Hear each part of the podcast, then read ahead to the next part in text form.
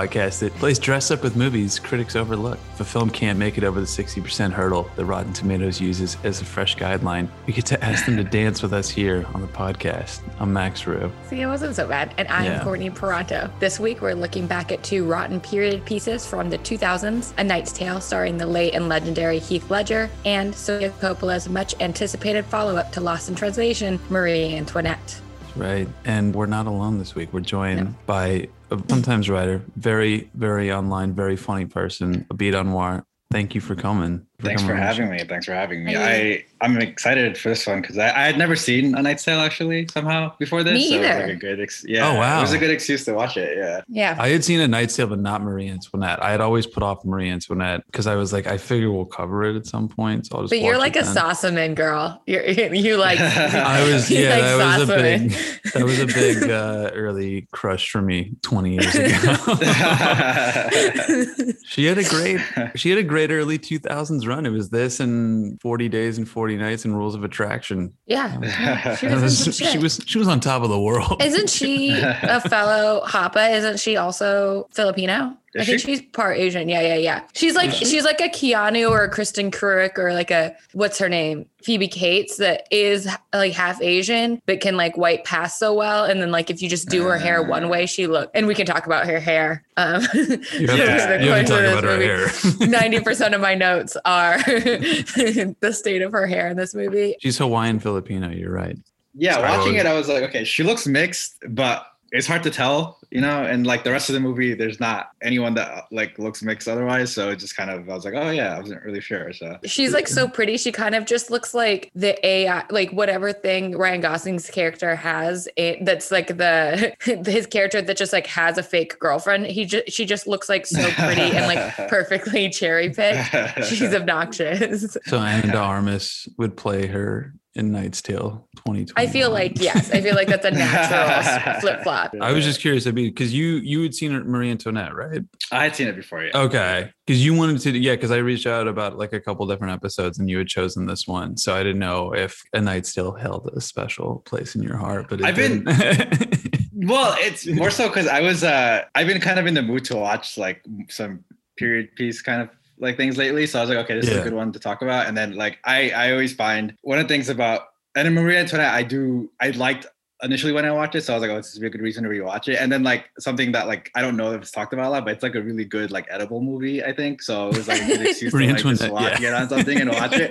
Because I don't think it has that reputation really, even though it really is a really great, really great like edible movie. What movies carry that reputation? I don't think that like that's a pocket that I've found. I, I don't know, but I know there are some like you know like if you ever talk about like people they're like oh yeah this is a great movie to watch while high, but then it's like with Maria Antoinette I don't know if that's like something I've ever really heard because you know there's always like talk about just like how it was received when it first came out, yeah. sort of just like how they portray Marie herself like but in general like it just like it's a it's a movie very much about like vibes in, in many ways. Yeah. kind of watching it and it's like and that, that that's interesting to me because it's like super about feeling and like how like the whole movie is capturing how she's feeling at any given moment just through like mm-hmm. Everything around her and visually. So I think that's like a really good movie to get lost into, and the soundtrack supports that because it's a very For like sure. vibes, vibing out soundtrack. I totally agree with that because like my my friend pointed out to me recently listening to the podcast. He's like, I feel like most of the time when you talk about a movie you just watch, you're like, oh, I might have been high when I watched it, and I was like, fuck, am I That is true. fucking getting too There's a high when I watch these 50-50. movies before the podcast? Yeah. I was like, maybe I should watch some of them sober. but you can't watch reindeer games not high. I mean, come on. No. Definitely. No, can't. but I this was when I watched sober. I like watched it like on a cloudy afternoon recently. And it's also a good like just I feel like she makes really nice just like cloudy afternoon in Mhm. bed movies. So Mhm. like it had like a good effect in that way. But yeah, like thinking about afterwards, I was like, ah, I probably could have got a little Marie Antoinette. I mean, I guess we'll start in pre 9-11 world with a Knight's Tale.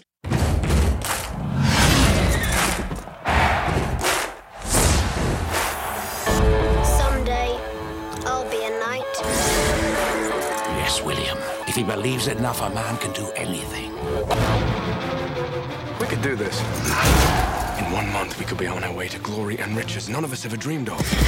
You can't even joust. I think he's getting worse. He is getting worse. William Thatcher didn't make the rules. He was born I've waited my whole life for this moment. to break them. Yes! Thank you. I'll be here all week. Well, that was different. And you are? Ulrich von Liechtenstein from Gelderland. Sir Ulrich von Liechtenstein. I would have him win my heart. You're my favourite knight. He's won four tournaments in a row. On a horse, that man is unbeatable. You're just a silly boy with a horse and a stick. It's called a lance. Hello? If the nobles find out who you are, there'll be the devil to pay. And pray that they don't. Ulrich von Liechtenstein is not who he appears to be. They're going to arrest you. A dozen royal guards. I love you. There's nothing else to do. Run, and I will run with you. I will not run! I'm a knight. I'm here to compete. Your name makes no matter to me. So long as I can call you my own.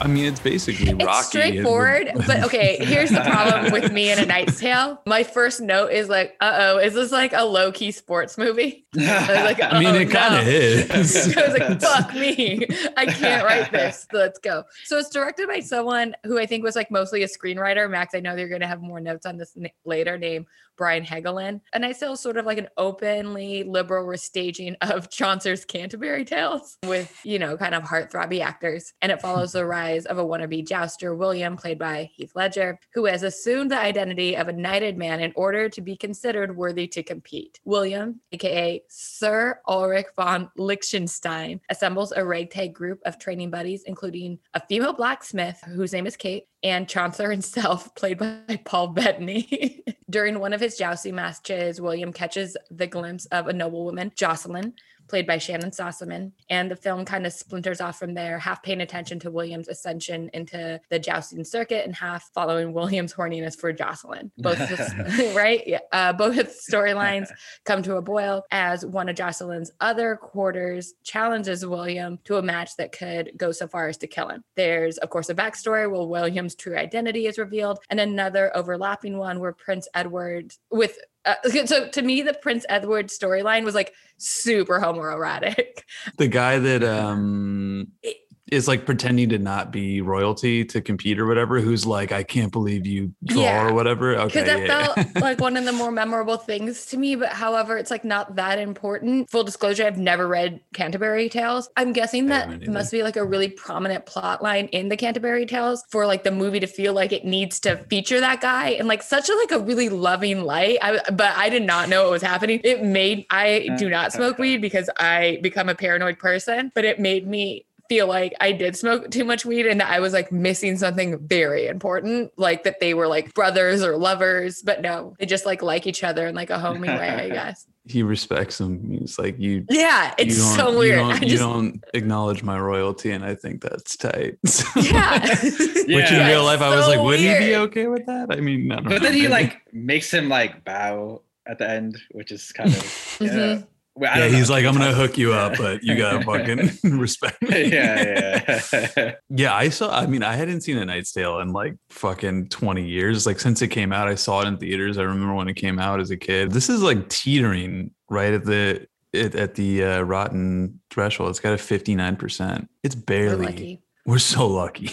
We're so fucking lucky. I wake up every day thankful that I could talk about A Knight's Tale on a podcast.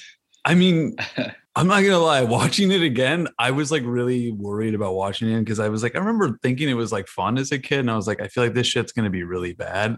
Listen, I had a good time watching it. Knight's Really? Tale. I, I kind of felt I like didn't like like the moments of like musical eruption should just like happen more often. Like I just thought it, thought it For was sure, like sort of like uneven and inconsistent. And maybe it's because now we're living in like a post Bridgerton world where I'm like this could be so much better and so much cummier.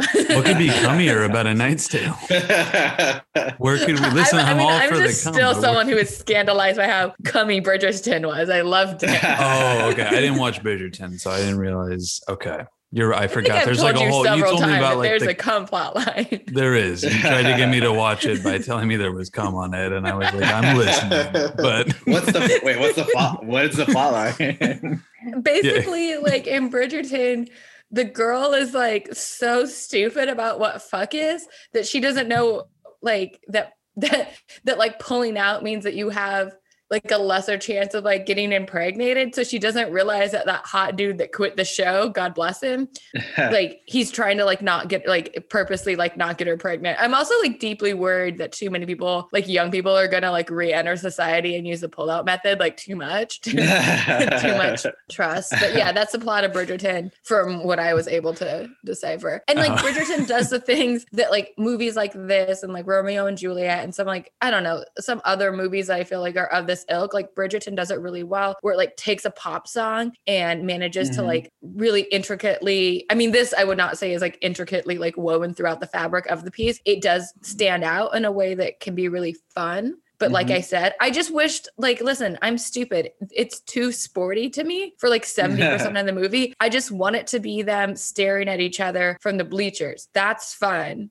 I don't care about the horse. And then also, problem with jousting to me is that like I can't even see him when he's in all that thing. Yeah, there's like a couple moments where I was definitely like, I don't know which one he is. I'm assuming he's the one that is coming out on top when, you know, I don't know. I mean, yeah, I mean, I like I like sports movies a lot, but I gotta say, during this movie, I was tuning out in the jousting scenes a lot Mhm. because they're not the most well directed- directed. Yeah. Yeah, and I didn't really care who won or lost really because you know I, like again i like i wish there was just more like kind of bro time in in, in, in between that because that was probably like the best part of the movie and like for me like the first 10 15 minutes were hard until like paul bettany really comes into the thing and he kind of just like livens it up a little bit Yeah. because he just comes in and he's like i just want to be jolly talk about Yeah. shit and then like just do like mischievous things which is kind of fu- like fun for it and then that like really arrives like brings it into like a different gear for a while. Because like I, I I struggled because I was just like all right this guy seems like he has a pretty chill life you know walking around the woods like doing, and then he's like his ultimate goal is to just like protect the royalty you know which is I'm just like all right that's like you know I, I can't really relate to that because it just like it would be like if someone's goal in life now is to become like secret service you know and, Yeah. and that would That is that's the plot of White House Down. That is and that was like literally- that's To me, like Yeah. the opening when like Heath Ledger has dreads and is hanging out with those two dudes. To Mhm. me, the opening is like very That's, similar. some res- to the that's Mark. Addy and, and Alan Tudyk. Give- Yeah, come on, guys. they're they, you I know know, they're, they're, working stuff. actors. They're in stuff. But to me, the whole like first 10 minutes when he's like chilling with them, and again, he has dreads for a while in this movie. It reminds me of like when Simba just hangs out with Timon and Pumbaa, like before he actually like comes Yeah, back. it's, it's And I was like. I think this is just ripping up the Lion King. also, I think Mark Addy was like the biggest actor in the movie at the time when it came out because Heath Ledger was like kind of coming up after The Patriot and 10 Things I Hate About You, but Mark Addy had done like Full Monty and like a few other things. So I think Mhm. like when I was reading about it, I think the studio at the time was kind of like, well, listen, Mark Addy's like our big guy here.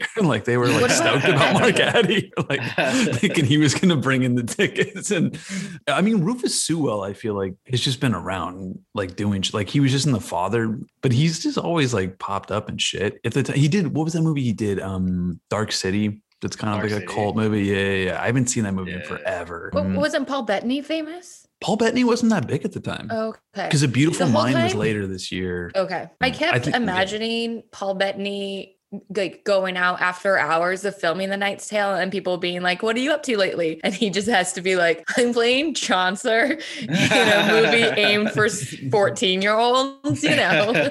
Yeah, I mean that's. the I didn't know.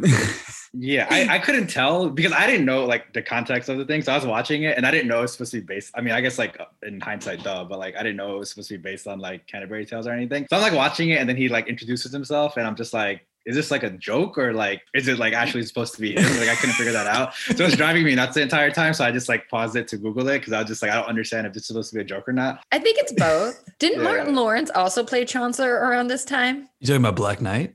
I am. Yeah, Black Knight's the same year as mm-hmm. this. Oh fuck! Chaucer was having a big year. This is a big but- year. Yeah. we should have done a Knight's Tale and Black Knight. What the fuck were we? Th- I, totally I don't know. If Black there Knight was two jousting movies, now. that's probably good for me. I think I What? only had the brain space to focus on one. I remember being stoked to rent Black Knight at my video store. I was like, "Fuck yeah, I'm gonna rent Black Knight tonight." It's for sure rotten. Yeah, I mean, it's not very Yeah, good, yeah. but like, yeah. I mean, this is a weird period for Martin Lawrence. Although Blue Streak is kind of fun. Blue Streak is good. Yeah, I, I mean, from what I remember, it's been a long long time, but I was like, I feel like Blue Streak is like it's a good time. N- uh, National Security is a weird one with Steve Zahn. Clearly, I've seen a lot of Martin Lawrence movies from the early 2000s. Yeah. and then like Brian Helgeland or Hedgeland, however you say his fucking name. He has a weird career. Yeah, I mean, well, Yeah. he was coming off an Oscar when I think he won for LA Confidential because he wrote that, which is very fucking good. I mean, like he, mm-hmm. you know, he can be. A, he wrote Mystic River, which I think still is fucking Yeah. great. I, I forget what else he directed recently. I think it was that Tom Hardy movie where he played twins. Oh, Legend? Is it oh, oh, Legend? Forgot about that. Yeah, but this is like his first movie. I think. I thought I thought he was doing the Cleopatra Dennis. Oh, he is. movie. Yeah. Yeah, yeah, yeah. It should be. Yeah, it looks. Oh, you know, that's not true. This is not his first movie. He did Payback, that Mel Gibson movie.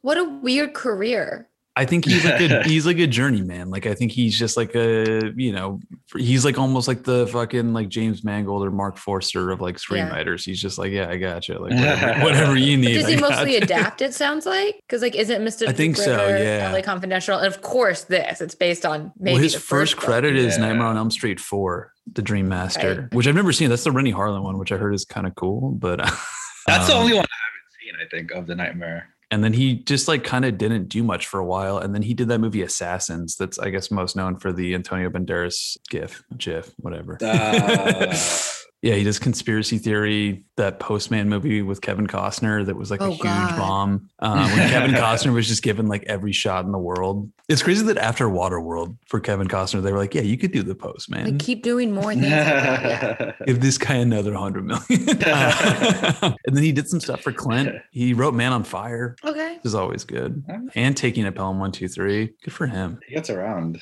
Yeah. I mean, if you work with Clinton and Tony Scott, I mean, you're you're good in my books, but you've done something right. But yeah, this one's fucking I mean, listen, like this is a, it it's a goofy ass movie. Like it's one of the goofiest movies, I think, like as far as like a big blockbuster. It did well, right? Considering uh, like the cast wasn't that well known at the time. Like it was. I think it did pretty so, well in the box yeah. office from what I remember. All right. It made like over they made like 120 million worldwide and I think it cost like 55 60 million to make which is like I don't know like I, I don't know like watching it I was like this is so fucking goofy and weird but I was like I honestly would rather see more mid-budget weird shit like this Yeah. than a lot of the other fucking Yeah. dumb blockbusters that we get now I was like this shit is stupid but like at least it's having a good time like Yeah. I don't know I, it's kind of like I just like because I love rom com so much. Like part of me, I, I just wanted the romantic comedy aspects of this, or the romance even aspects of this, to be more pronounced. For sure. Mm-hmm. Because she's not like there's hardly any scenes that Jocelyn is in that doesn't involve like you just don't get to know her at all. Besides, like her backstory is literally that she's hot. Like that's like her backstory Yeah. when they meet. Her backstory is like 2001. everyone's like I'm so beautiful that it is distracting for my life. yeah. I'm too yeah. beautiful. He's just like he's just like I'm gonna make my life's mission to be with this person who I've never met before. Yeah. like yeah. And I mean, listen, in all fairness, in like 1370 or whatever it takes place, like if that was that's me, I'd be That like, fuck true. it. I'm just gonna like put all my eggs in that basket because I might just like- die of some weird disease tomorrow. it's like obviously Shannon Sossamon is like way hot, like just in general. But like the female blacksmith, I'm like, why doesn't he want her? She- I think Maybe she's married, In my isn't she? life, I feel like no, he's dead. oh, her so she's not a husband's dead. virgin, She's- but I think he's dead. yeah. She's I think super he's dead, too. and it's yeah. like. Yeah, she's really cute, and she can like make his shit for him. I just always she feel like that's backstory. who, Yeah, it's like it's like Midge and Vertigo or something. It's like you should be with her. Like why? Like why are you chasing this one That's woman? how Brian Helgeland was was pitching it. He was like, "Listen, she's just like Midge and Vertigo." I'm telling you, that's But what I mean, I do think if it 14-year-olds was remade now, he would like realize that like he liked the blacksmith, and then also that woman that was in the artist, one of the worst mo- movies of all time, is like Shannon Oh fuck! like, is that little- who that was? Yeah, I 'Cause had I to look saw it up her 'cause name I in the couldn't quite credits. place it. Yeah, 'Cause I was yeah. like, yeah, what was are they supposed was to be sisters? Are they supposed to be? I Yeah, I mean, was talk about so no backstory. She literally exists just to be like, I have a message for you. Yeah. And then whoever got put in charge of her hair, it's like, have you seen all those photos of Meghan McCain on The View and how her hairstylist Yeah, is like, yeah, I'm yeah. not trolling her? It feels really like that. It's like they're too wild. For And I the have Bernice said for Bejo character? No, just the Jocelyn Shannon character Sossamon? in this movie. I'm just like, Mhm. holy smokes! It's like only because that hair sits on top of a perfect face, do you not realize like how bonkers it is? And like her costumes seem to be just like on another level than like everyone else's, which is like kind of cool and I like. I think that that probably was the goal. They were like, how far can we push this beautiful woman into like how can we make her fucking hair look without like people noticing and like listen she still looks great every time like Oh well, yeah. it's really just that one hairstyle No. where it's kind of like the like No. um peacock Yeah. look that no, was there's a like few. I mean, There's yeah, but few. that was the one where you were like, what the fuck is that? But like, even some of her wardrobe too looked very, and I'm assuming this was the point, is that it was like supposed to look kind of modern. Yeah, she Um, looks yeah, like she's going to a Ren fair. yeah, she Yeah. looks like He she's going to like the Met Ball or whatever, and like or the Met Gala, and you're like, okay. I mean, she's, but I think that's the thing is that like it's, I, I don't think it's like a bad idea, like especially for like, Either. I don't like for like 2001, like especially even for both these movies, like obviously more so this one, I was just like the 2000s were weird. I mean, like the fact that this was like a successful like pitch to be like we're gonna do like a jousting, you know, sports movie with with modern or not even modern, but with like 70s like stadium rock music. Mm-hmm. There It- should it is just have super been more weird. stadium rock music. Like we Yeah, waited it's not so very consistent in Yeah. what it's for trying Bowie to, to, do. come in. And as Yeah. someone that had never seen this before, like I thought that the whole movie, because I've only seen it sort of in like montages and clips and like shit on Instagram, like I just assumed that it was like structured around. Are there a lot of Knight's Tale montages on Instagram? I think that I'm the kind of person that like my Instagram feed suggests all the time that I revisit Knight's Tale. They're um, you want to yeah, see? We know what you're looking the 2000 for. pictures of Keanu Reeves and pictures of Sarah Michelle Gellar as Buffy. That's like 90% of my feed. And then like new. You must so be yeah, I think, for I think Paul that I've Bettany's in a seen, Knight's Tale. I think I've seen the dance scene in here, the really fun one I mean, where it's they're the like best scene in the at movie. dinner. It's the best scene of the movie. It's really great. And then that dude Yeah. that I had to look up, like the the villain of the movie. Max, do you remember what movie that we have recently seen him in? Because it was like killing me. He's Kate Winslet's shitty boss in The Holiday.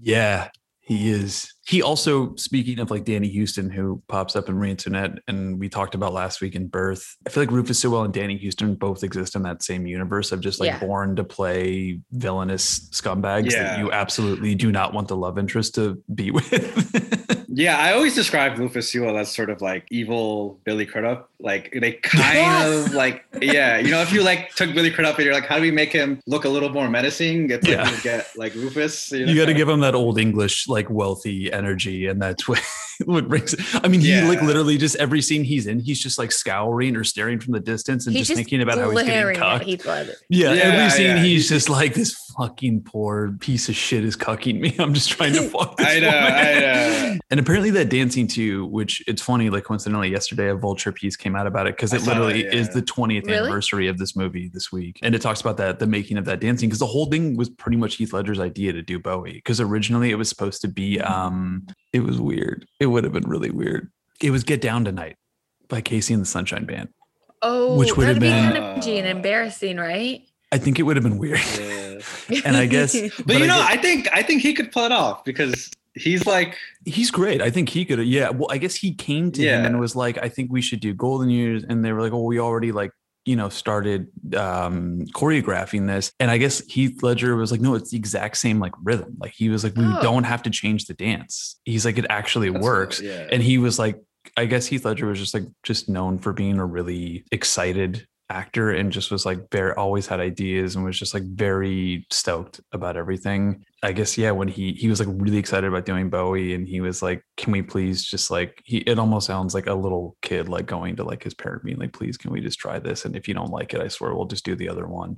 um, but he was like really Yeah. excited to do it, and it ended up working out like perfectly. But I mean, I think it's that was a great call on his end. Yeah, I mean the other thing, Max, is that like you're the only one here that has ever seen Knight's Tale when like Heath Ledger was not a deceased person. So I think now too, like the weight of knowing that he is Mhm. like one of the actors that's like is just like gone way, way, way, way, way, way, way too soon. Right. Um, like him and River Phoenix. It's like it's impossible to kind of like watch their work without remembering that constantly. And I Yeah. think that because of that too, I just wanted the movie to be like slightly better than it was. But obviously, like that's not his fault. And apparently he made it better than it was going to be. But Yeah. just kept being like, come on. Like, and I also like for as attractive as both leagues are, like I don't think that they have that much chemistry. Like they don't. Don't. No, they just I think that's they just like- are both hot. Yeah, it's probably just probably the director's fault too, because he just I don't think he knew what chemistry really was, and I think like he kind of just like landed into moments where it was just like, oh yeah, like I, I don't know, because even like with the blacksmith, like I feel like there could have been some chemistry there, but in, in general, Yeah. there wasn't anything. And I, and I guess like I can see the point where like he wouldn't be interested because his mission in life is literally to be a knight, and like I feel like him being interested in a woman who could whoop his ass probably was just like so foreign to like the director at the time where it's like she made so much sense because they hung out together they were like super friendly Yeah, but i don't know but yeah they had no chemistry because they had like barely any screen time together other than like yeah. They don't really have much screen time, and she's She has more screen time with his dad, or like more chemistry with his dad. She Yeah. like she tells him to at the the- end, I'm, I'm fucking your blind dad. I'm sorry. Listen, things are really messy over here right now. Well, okay, and then like the whole thing that's like brings them together and like uh they kind of like affirm that they both like like each other is that he writes her that letter that is like everyone writes everybody's it. experiences, It's like yep. everyone in his friend group gives him like the one thing, like the their one gem of a thing that they have to say. And Right. it's like, what is this woman gonna do when she realizes that this dude isn't this deep? Like he doesn't He's think an idiot. that he doesn't have life experiences, that he's just hot as fuck. Like and, and I just like and then that doesn't really that go letter. anymore. yeah. i know It's like Me and my in a typical got together. movie that would go punished. You know, like you can't Yeah. get away with that in the realm of a rom com. That's something that you like Yeah. get found out, and then like you get slapped, you get water thrown Yeah. in your face. Like, give me something like this. No, there's never any like stakes really there because even when she finds out like who he really is, she's just like, "You got to get out of here." And then he's like, well, "You know, what are we gonna go do? Like, you know, live with the pigs?" And she's like, "Yes, we will live with the pigs." Yeah, and then he's immediately like she's totally knighted. cool with it. Yeah. she's like, "No, no, no, it's okay. I'll live with the pigs with you because you're so hot." Run, and I will run with you. Jocelyn, I cannot run. I'm a knight. And I will put myself to the hazard. A knight in your heart, but not on paper, and paper's all that matters to them. William, I love you. And I'm sorry, but I won't see you led away bound for the stocks. Oh, but you will see me run? No! Damn your pride, William. It is you and only you that will not see you run. My pride is the only thing they can't take from me. They me. can take it from you, they can and they will. But love they cannot take. And where will we live? In in my hovel. With the pigs inside in winter so they won't freeze. Yes, William, with the pigs. With the pigs. I mean, I don't necessarily blame Shannon Sossamon because at the time too, like she No. was not an actress. She was. I don't know if everyone's A familiar with Levi's just like model. That's No, not even. She was a DJ. Well, she was a model, but she was Oh. like mostly a DJ. She was a DJ at Gwyneth Paltrow's birthday party. That's how she was mm. What? discovered. Yeah, yeah. She was discovered as a Wow. DJ. Uh, so she was like a pre-Goop influencer nice yeah, exactly. She she was a part of Goop history.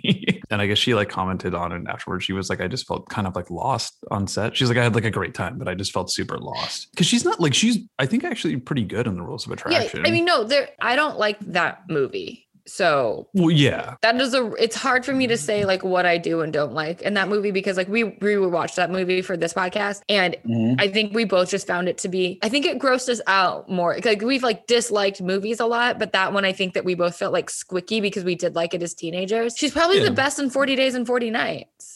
Yeah, another one that we'll cover at some point, Yeah. but I haven't mm-hmm. seen that. Another one I haven't seen in 20 years. There's no sports when I remember.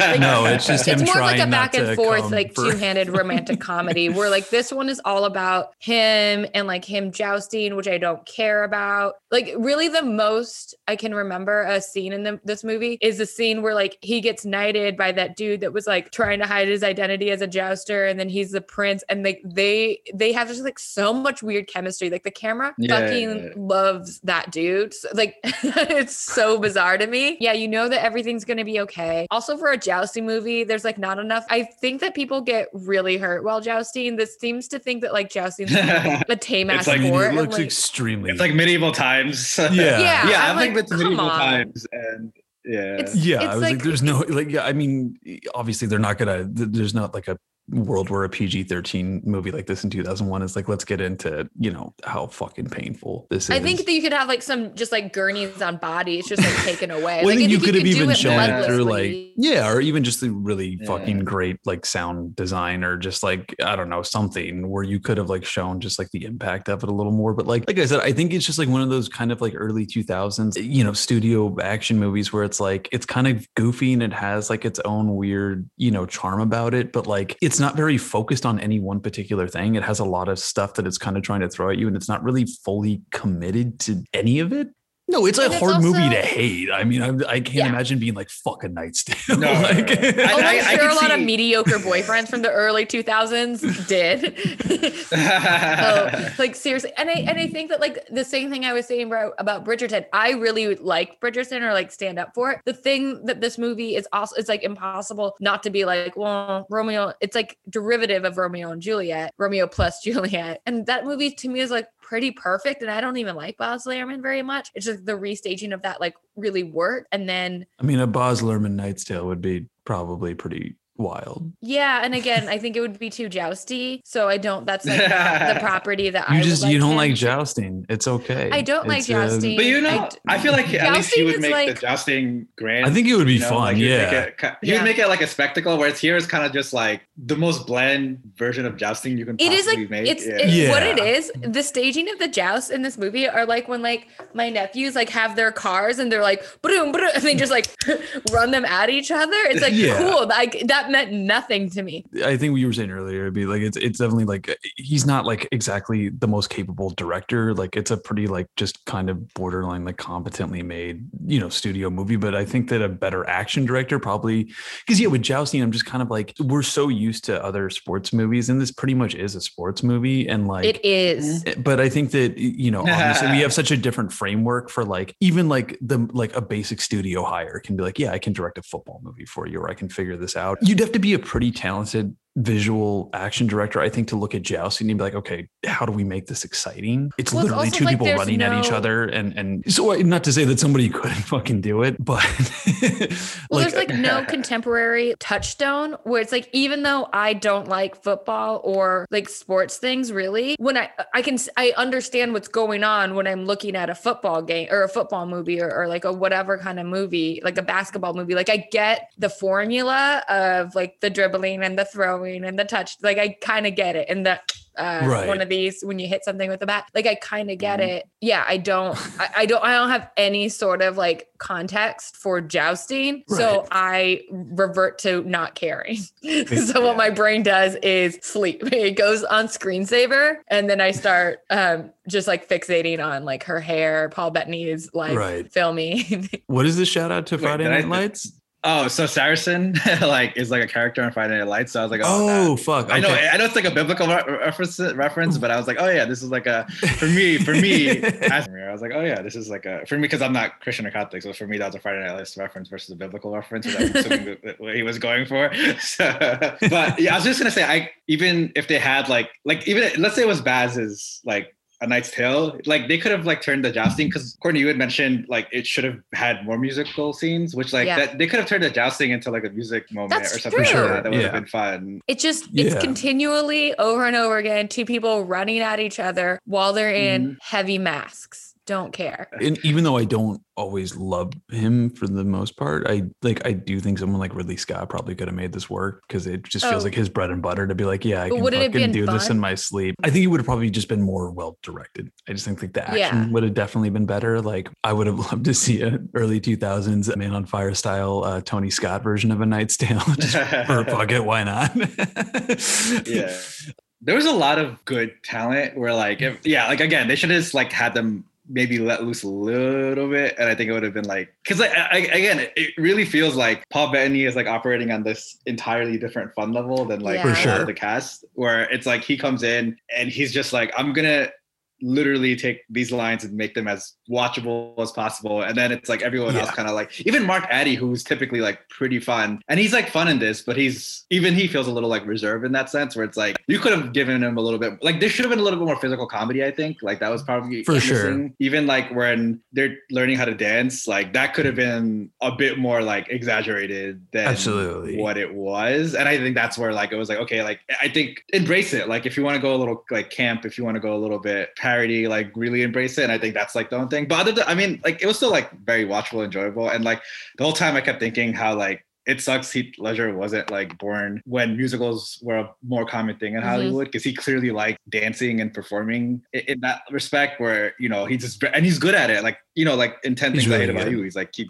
destroys it when he is dancing and moving around and he understands like how to move his body so like imagine him in like the 30s or 40s just like putting on like a show versus like more modern acting constraints and stuff so Oh, and then part of the thing that he tells her in that letter is that her, her tits are below her throat or above, and it's just like so confusing. It just needed like here's what he needs. He just needed like Amy Heckerling. Actually, that's who I really wish it wasn't charge. of yes it. that would like, have been uh, great yeah. yeah, That's Yeah. who, like, more than Baz, like, more than someone who would take it more seriously. I wish there was someone who would, like, lean into just how, like, fun and jovial the romance could have mm, been. I For just sure. think that, like, Yeah. it needed, like, a female eye, at least on, like, the romance part, because it just feels like out to lunch when it comes to their relationship. Yeah, yeah. I think I think the Yeah. best like male action directors embrace like the hotness of their leads you know? Yeah. like their male sure. leads. Like they, they're not uh, they don't like you know like in, in many ways like it feels sh- like shy. He's a little shy in how he's directing like Heath, Heath and like all the other cast which is like very good looking right?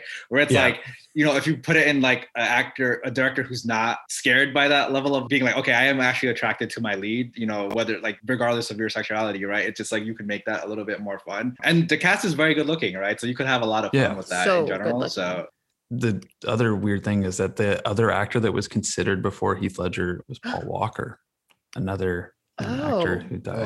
God.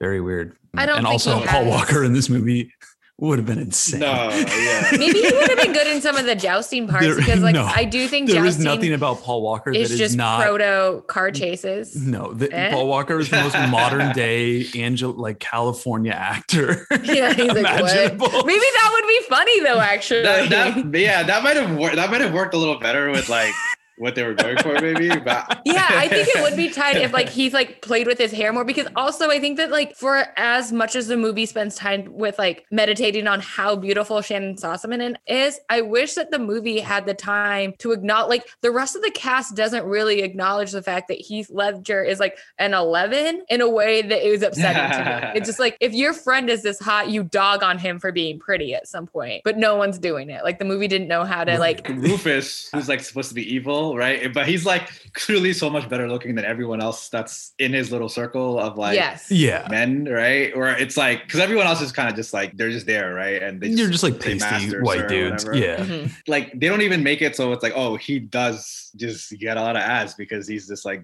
really evil but Right? incredibly handsome person right which is like that doesn't even come across where it's like there's just like no one like you're just making this like lonely sad like guy who only cares about jousting He's like, I jousting is number one and pussy's number two. Like, he, like tells Yeah. me that. Because the subplot of this movie to me was like, there's three fuckable guys in this like village. He, the prince, and this fucking Rufus fuck face, and that's it. And like that's like that's the yeah, hard part of Rufus the is movie. like It's super like, handsome, but yeah, someone should be like, that guy's a piece of shit, but he's really Yeah. hot. He's hot. that guy's a scumbag for sure. But uh, but God, he looks good. No, I was gonna say Paul Walker did that Richard Donner movie with Gerard Butler, uh, Timeline. I've never No. fucking seen it because it looked horrible. I've never seen it but it's like a medieval Is it- is it like travel a- movie. My interest is only piqued by Gerard Butler. But I know. I was gonna say, I'm really surprised you haven't. Listen. yeah You love Gerard. I like I like Gerard Butler after he realized that he could just put on a little weight, have a little bit of a beer gut, and just be like a little slimy in movies. That's when I like Gerard.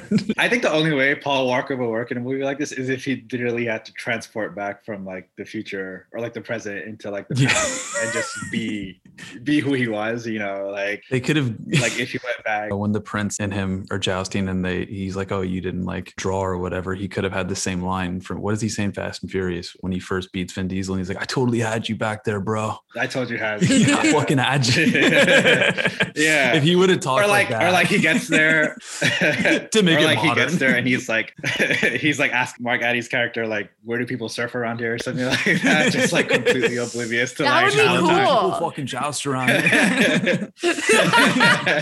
See, I like that. that is dope. He's just calling Make Rufus that Sewell's character a bitch. You're a fucking bitch, dude. I'm gonna fuck your girl and then I'm See, gonna that is fucking fun your to me. ass.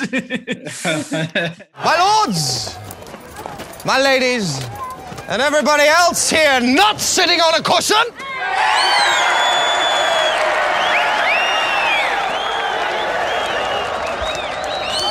Today, today, you find yourselves equals. You are all equally blessed. For I have the pride the privilege, nay, the pleasure of introducing to you a knight sired by knights, a knight who can mm. trace his lineage back beyond Charlemagne. I first met him atop a mountain near Jerusalem, praying to God, asking his forgiveness for the Saracen blood spilt by his sword. But anyway, let's jump into critics. So yeah, it has a 59%. Higher audience score though. It's got a 70, what was it, 79, 75, 79% audience. Yeah. score. 79, 20%. Yeah, people like that. I know a lot of people who like love this movie like absolutely love this movie Yeah, it's like a movie that I feel like a lot of people probably really liked. Millennials growing up that were probably like my age when it came out. I mean, I was 13 when this movie came out, Mhm. so like I was a target audience for it, and I'm sure probably I still have a soft spot for it. probably introduced like a ton of teens to Bowie so you know There you go. Yeah. Yeah. Fuck it. Whatever it is. Yeah, whatever. Steve Rhodes of Internet Reviews said features one jousting match after another until you begin to think that they completely forgot to edit the movie at all. This is a very specifically 2001 review. Lisa Schwarzbaum of Entertainment Weekly said this is history made smaller than life, Middle Ages pageantry interpreted for stadium spectators with limited attention spans from the age of what's up ads and foam rubber fingers that scream more number one. what a Uh, time capsule review that is yeah, I know. Uh, Dave White of iFilm said this movie is like having a 64 ounce Pepsi at a medieval times themed restaurant. It's full of gas, caffeine, and sugar. It will make it will make you have to pee before you finish it, and it's virtually nutrition free. Stephanie Zacharek said it will rock you straight to sleep. Last negative review comes from Armond White. I fucking laughed so hard because this is literally how he begins his review. And it's a classic Armond beginning to a review. Old time strippers could take lessons in pandering from a modern Hollywood hack like Brian Helgeland, the producer, writer, director of A Knight's Tale. that hyphenate credit suggests Helgeland's hunger to be a creator, but the film itself shows Helgeland didn't have a real idea, just a thought for commercialization that a studio snapped at, hoping global audiences would too. Helgeland's notion is worse than a stripper's, since it not only involves the prostitution of actors, but also exploits literature and pop music. Yeah. Good for you, Arm. And then there were people that did like it. Roger Ebert did like this movie. It's a reminder of the days before films got so cynical and unrelentingly violent. A Knight's Tale is whimsical, silly, and romantic. Okay. And the Washington Post liked it. They said savvy without being smug, cute without being saccharine, and funny without slipping into over the top goofiness. This is a 14th century good time.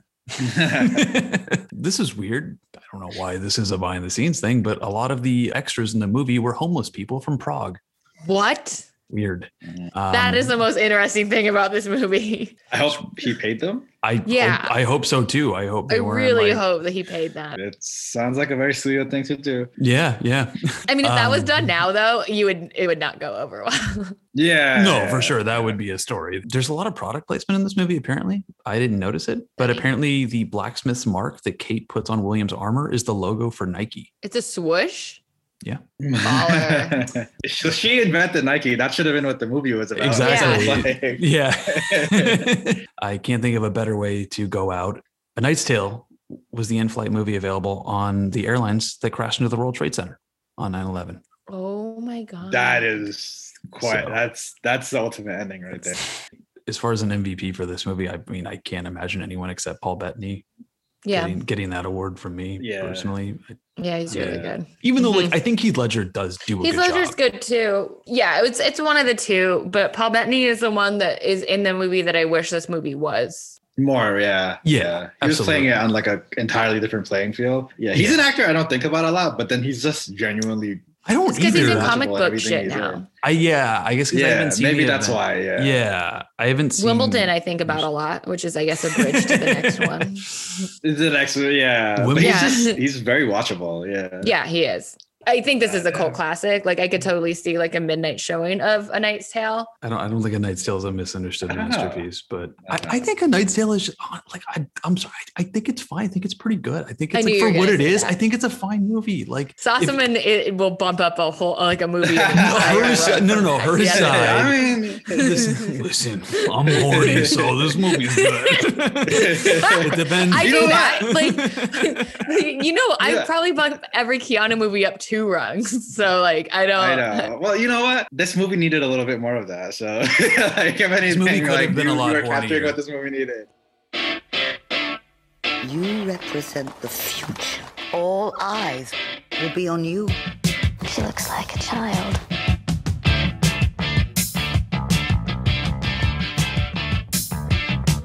So, I've heard you make keys as a hobby. Yes. It'd be interesting to see how long she lasts. What on earth is going on with that young couple? It's a disaster. This is ridiculous. This, madame, is Versailles.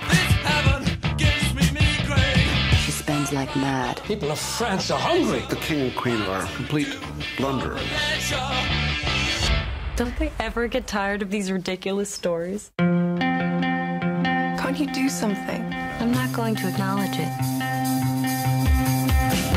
She was in the shrubs at dawn with various men.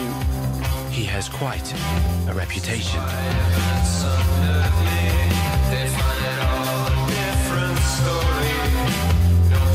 She's a terrible queen. Letting everyone down would be my greatest unhappiness. The Bastille fortress was stormed. There's a mob of hundreds on their way.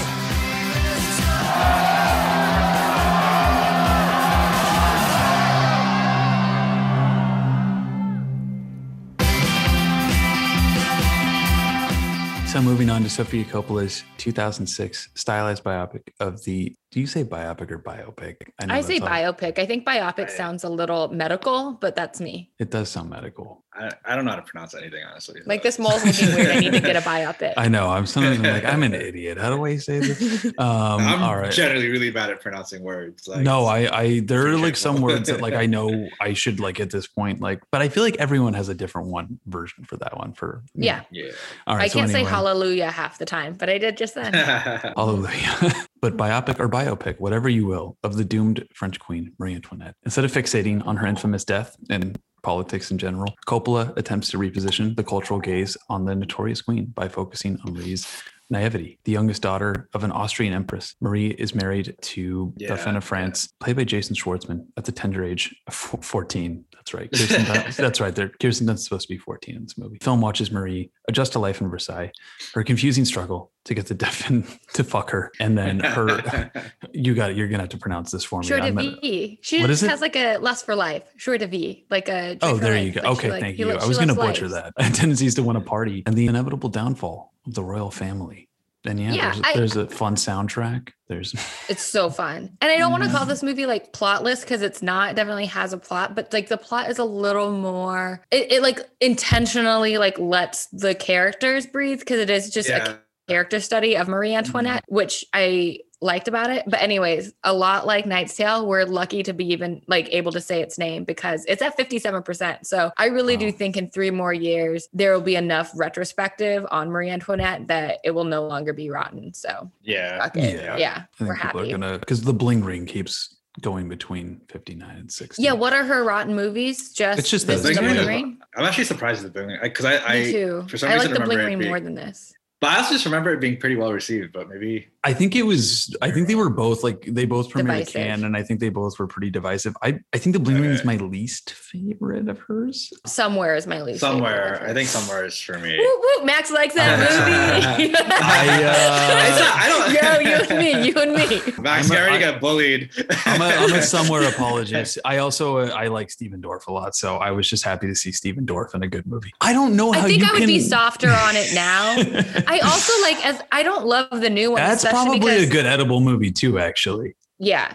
As much as I don't think that the new one is a bad movie, the On the Rocks with Bill Murray and Rashida Jones, like I don't think it's a bad movie, but it just feels so safe that I think it's maybe Yeah. her worst movie. Like at least like the bling ring and this and somewhere, someday, whatever the fuck. I feel like it's like going for something. Sometimes it's Mhm. going for something that I don't connect with. But the new movie feels especially after I think that The Beguiled is her best piece of art. Like I just didn't understand why she would then dip into something that feels so safe. Yeah, like at yeah. least this is like in some ways like swinging towards the fences. Like it's a big movie visually. I mean, I think this is like the ultimate for her. Like to quote another podcast, this is her ultimate blank check movie. I think Mm. it was basically like she just won an Oscar, and they were like, "Yeah, do whatever you want." It's hard to imagine a movie like this getting made with like with the budget that would it would require right now. I mean, I guess maybe not. Depending, like I like the vibe of it because it is Yeah. more purely vibe than story. I feel like it would have a tougher time. Although I could totally see somebody like fucking Netflix just being like, "Sure, we want to be in the Sofia Coppola business. We'll give you a Yeah. hundred million Right. dollars to do whatever you want." in the last few years, there's been sort of sort of a resurgence, like between like the favorite and then like Yeah. Emma, Yes. And then Bridgerton being an Sure. example. So I think there's like a renewed even- interest in like No, that's true. That's that's totally Yeah. that's totally fair. And I also I I kept thinking watching this because this was my first time watching it after like putting it off for so long. It was the only one I hadn't seen of hers. I kept wanting to know what this movie would look like if she made it in a post beguiled world because I feel like the beguiled was one that's like I don't know. It, it is my favorite movie of hers. I just think it's really fucking Yeah. funny and, and I think she kind of like finds a nice balance. I I think that her weakness as a director sometimes for me is that she's so stoic that sometimes it feels like a stoicism that's trying to be cool. Like the th- the scene that I think about Mm-hmm. all the time in a movie that like I have a memory of really liking it, but I have not revisit Lost in Translation in a really long time. Like as like someone who identifies as being like Asian American, I'm sh- like there are some things that I felt squicky with then that I'm sure I would feel more squicky with now. But the scene that I really think about all the time is like who I think that she can be as a director is that she, the scene where uh, the Anna Faris scene where Anna Faris is supposed to be like this annoying Cameron Diaz, Diaz. type apparently Yeah. and I think that that's cruel. Like I think that it's maybe it's because like I am more of an Anna Faris than I am a cool Scarlett Johansson or a cool girl type. Like I'm loud and like I smile too much and I talk a lot, and I just think that that can be really cruel. And I think that the Beguiled actually has a perspective that's like not cool. Like it's actually cruel, and I think that that at least like takes a side, and that's and also the Bling Ring. And so I think that actually the Bling Ring, Virgin Suicides, and the Beguiled are my three favorites because they they take that thing of hers that I don't like and are able to like turn it slightly evil. And I think that is what makes those things interesting. Otherwise, Right. sometimes they're just a little too amorphous for me. yeah. I haven't seen On the Rocks yet, but I'm gonna eventually get around to that one. It's another Yeah. perfectly fine cloudy afternoon movie. Exactly. In bed. Like it's a cozy movie. It's it's pretty like ineffective and like I also really like Marlon Wayans as a dramatic actor and I feel like he's kind of wasted. So good in it. Oh, I didn't even know Marlon Wayans was in it.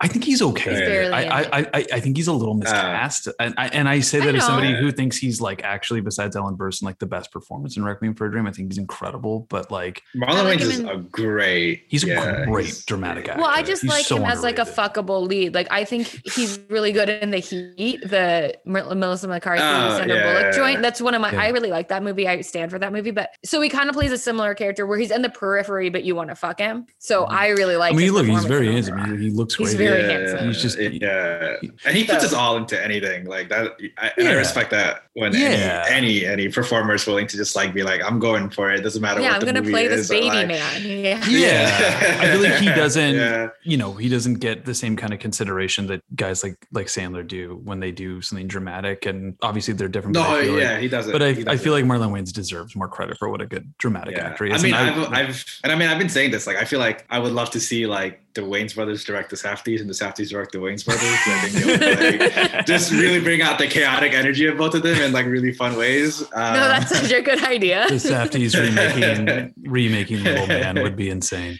Uh, okay, Yeah, but I feel like- Marie. Go ahead. Wait, who? So Yeah. I didn't see Marie Antoinette when it came out. I saw it only recently. I didn't watch. I, I definitely didn't watch it when they came out. I literally watched this movie just not that long ago for the first time, maybe two months ago, while I was baking a cake. And it was the perfect movie to do sort of like a, an elongated cookie yeah, project to. paying paying tribute mm. to her. Yeah, I didn't mean to, but yeah, Yeah. I, I like made a little cake for it. And like the movie itself, like I mean, all of the pastries are done by like a famous French.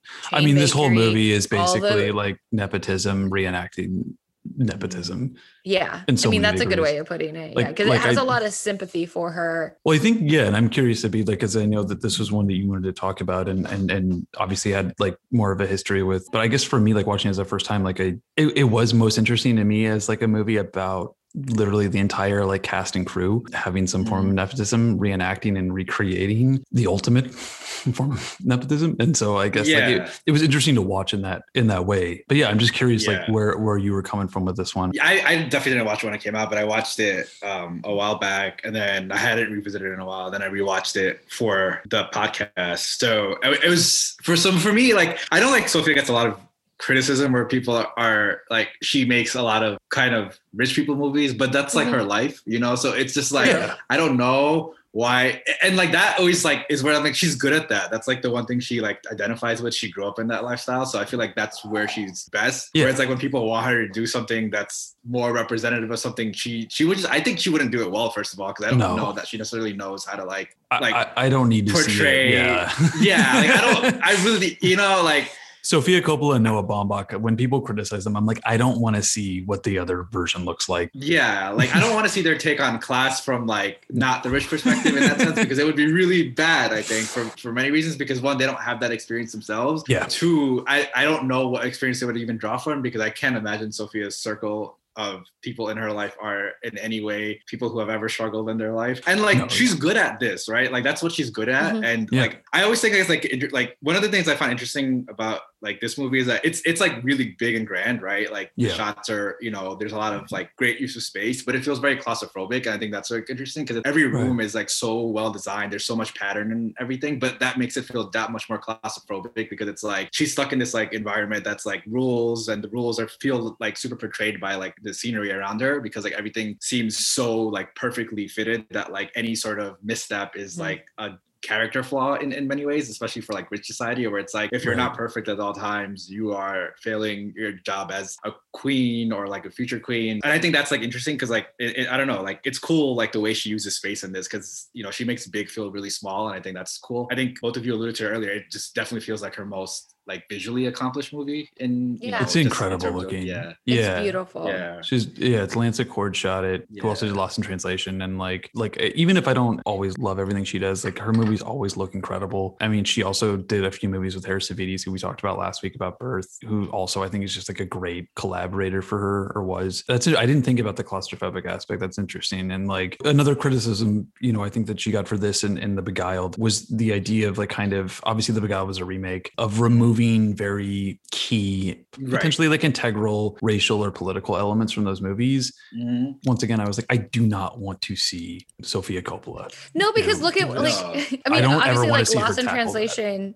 Gets a pass Yeah, in like 2002 or whenever it came out, Yeah. but came, out. But like looking back at it now, like even though you can say like some of it is like beautiful, like it looks beautiful, like the that like the scene where the woman is like trying to like get Bill Murray to rip her. Mhm. It's just like because because that feels like we're laughing at that character. Like I think that yeah. there's ways that like Asian people can like make that joke about themselves, and then it it doesn't feel malicious, but that does. And listen, I liked Lost in Translation when it came out, probably because like I saw like a grain of representation. Mhm. But like now looking back, it's like I do not need her to be more realistic because I just think that like same thing what you were saying with class like should kind of flub it like and then it would Yeah. Yeah. It's also something that I always find interesting in the sense that like people because I remember the Beguiled, there was like a huge I mean, there was like a pretty sizable like criticism in that like they took out the plot from the original storyline. But then it's like had she done it, I feel like she would have not only fucked it up, two, like she would have fucked it up.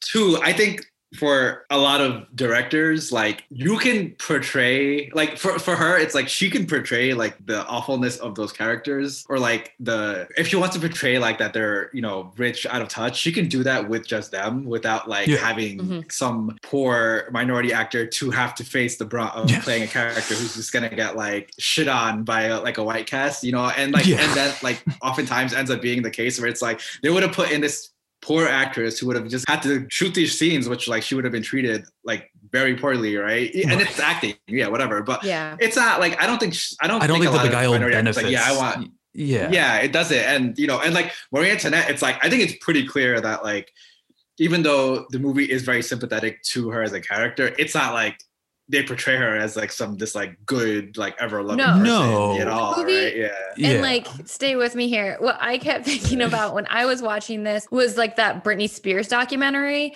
because they're both like these little like experiments of like, well, this girl was younger than you really know when she came into Yeah. prominence. And then we were obsessed with calling her frivolous, which is again like Mhm. what you were supposed to be when you were 14, 15, 16, 17, 18, Right, 19. right, right. I would say up to 24. Like, I don't even know. And then just like Right. incredibly purient and fixated on her virginity. Like to me, mm-hmm.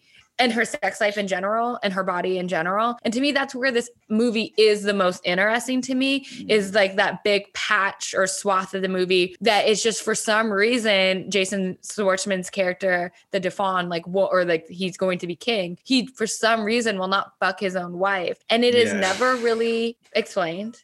It, and then they just start like sometimes fucking and they have a few kids and it's not that important. I think that you're supposed to think that maybe one of those kids is Jamie, Jamie Dornan. Dornan. Jamie Dornan. who Yeah, is impossible because we did the whole Fifty Shades of Grey series on here. Yeah. Uh, it's impossible not to just see that character when I see his face I didn't even now. realize that Jamie Dornan existed in 2006 as an actor. Yeah, That he was, that fucking shocking. I mean- Keira Knightley at the time.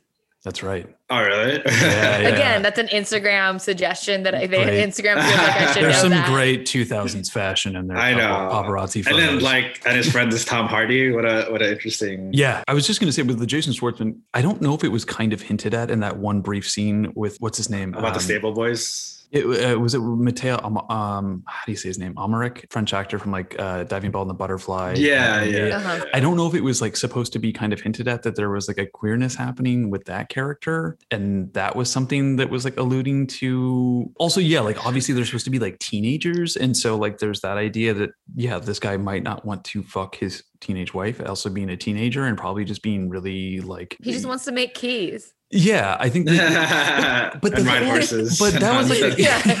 but that was a question I had too because like the idea of like a teenager is like a far more like modern concept. Like the Yeah. idea of like a teenager Yeah. didn't really exist in this era. So like you know, I saw a lot of people talking about it as like, oh, like you know, Marie Antoinette, she was just a teenager. Like she didn't, you know, like you know, she's so out of her own. Like obviously she's very young, but that was more common at that time to be like a teenager given Yeah. this insane responsibility. So I, I didn't really necessarily like get anything from that. I wasn't like, oh, this like obviously I'm like, yeah, they're super young, but I was like, it's not like right now. It's not like fucking, you know, Baron Trump being like, look at how much yeah. responsibility this fucking weird I kid has. You know? but like no, but I mean, like, because it's like such a like what you were saying, like a vibe movie. I think that reasserting her youth like is partial Yeah. what makes this fun because like that's what makes the music seem like fun and like a Mhm. playlist more than a soundtrack it's Yeah. what makes the party scenes fun as much as i like the way that this movie looks and i think that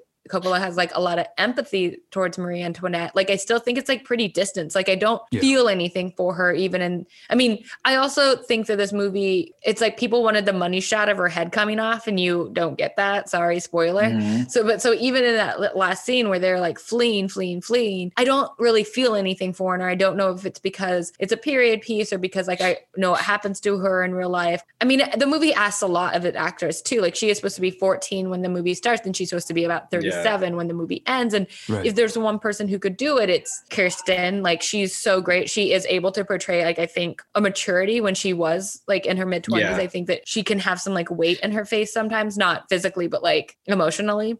That Right, not right. that many people her age did Yeah. and could. But I still think it's just like it's a really hard part for everyone. And and at first too, it's so jovial and playful, and then it ends so abruptly. Because I mean, really I abrupt, like like yeah. the first couple acts where it just does feel like Jason Schwartzman and Kirsten Dunst are almost ready to start laughing. Like they know how ridiculous Yeah. their outfits are and their hair is and the scenario Yeah. itself. And it feels like, especially Schwartzman, it looks like he's about ready to laugh at every at every single Yes, moment. yeah, In a way that like I really appreciate. Like I think I, I, I think really like he's the guy. I think he's incredible. Like the casting good. of him in this, I think is so Yeah. fucking So- funny. Yeah, there's a moment I think she actually does laugh probably out of character. I can't tell if it's on purpose. It's like I, it- it's one of it's like in about the middle of the movie, and he's like going off for like ten days, and she's like, you know, like let's have sex when you get back, and he was like, I promise when I get back I will fuck you right or whatever, right? And then he makes some like he makes like some dr- joke about like the sword, which I was assuming that was like alluding to like being representative His dick. of his like dick. Yeah, Yeah. right. And then like he, he kind of like breaks character and laughs a little bit, which like which which is like actually refreshing because it's in the sense that like he, he plays a very ridiculous character right and Yeah. and the movie doesn't give which is good i think so the movie is not about his sexual frustration Right. or No. like lack of performance so and it works in this case so like in that case like the line delivery just is like super funny to me It, I think it is actually almost more sympathetic to his character in a weird way, and I think it's also just like the casting of Jason Schwartzman, which I think is like my favorite piece of casting in this movie because it's obviously like a very. I think that's like one of the things about it that's kind of like it's. I, I think it's one of the elements of the movie that would make people at first kind of feel distant or dislike the movie, Mhm. and then maybe grow over Mhm. time is the casting of the entire cast. It's like a weird. Torn. I mean, Rip seeing Torn, Rip so. Torn. I love Rip So Torn. but it's like it the is moment so he came on screen, though, I was like, "What the fuck is Rip Torn doing here?" But Steve then, Coogan feels like he belongs here or like Well, in this sure. Well, like, think I'm that's the that thing is, checks like- out to me. Yeah, like you have more Yeah. traditional casting of like the English actors that you would expect to pop up here, but then you have like Kirsten Dunst doing, you know, just an American accent. She's just American, and then you have Asia Argento. Yeah, Asia Argento, Yeah. Molly Shannon. Really good. Rose like, I mean, she's not in it very long, but no, belongs yeah, yeah, that's what I mean. It's like so you have this, and then you have some French accents like scattered throughout. I mean, I'm glad that she didn't ask Kirsten Dunst to do a French accent. yeah so But I think that's that the would- whole element of it is like everything Yeah. about it is so, in a weird way, it's like, because I think it's almost unlike a Knight's Tale, I think it's purposefully kind of uncommitted to certain things where Yes. it's supposed to be creating like Mhm. a. I, I wish that it almost, like a Knight's Tale, I wish it almost did just commit a little bit more to what it was trying to do and its looseness, where it does honestly, like, I know the common complaint about this movie, and I don't think it's a bad thing, is that it, it feels like a music video a lot of the time. I think that's fine. It's a very pretty movie and it's like a cool movie Yeah. to vibe out with and just zone out with. But once it gets into like the American Revolution aspect, it, once it does kind of try to lightly dabble in politics, I feel like it loses me a little bit where I'm just like, I Yeah. don't quite care because you kind of set me up to not care about that. Right. Yeah, she So like to bring that in, point. you're just kind of like, Yeah. I don't need this. You can just keep yeah having a vibe and I'm I'm cool with that. I don't need backstory. I guess I would only I guess I would only defend that in a way is that it kind of still fits the vibe in that it just seems like you know like when you're vibing out and you have these weird little interruptions that you don't really want to handle and you still have to and then in this way it's like making something as big as like funding a fucking revolution Right, right, right, with, right. like your enemy and then like some like future right where it's like and he's just kind of just like yeah let's just do it and he doesn't think about anything it would have ruined the vibe if it was like they made it a, a a, like a conflicting decision and he you know like they Mhm. spent like good Right, 10 right. 15 minutes focusing on his like conflict of oh should i support the revolution or should i like just stay out of it or whatever where it's just Right. like in so matter of fact he's just kind of like let's just do it because he doesn't really know how to rule or anything about Yeah. ruling and in between all that she's like having an affair and she's like growing and like Right. taking care of her daughter and she's kind of living her life in, in a way where and so i think like it works in that sense because it, it is like there are moments in life where like you know you get your vibes ruined by like some by the American Revolution. You know, you have to, like, fucking Like American. if you didn't have so much like accumulated affection for Jason Schwartzman's character because he plays it Yeah. so peculiar, I Yeah. think that I mean, he basically just plays it as. Jason Schwartzman, which I think Yeah, is he's the like, best way to direct him, just to be like, hey, just be you. Well, perhaps we could arrange a marriage.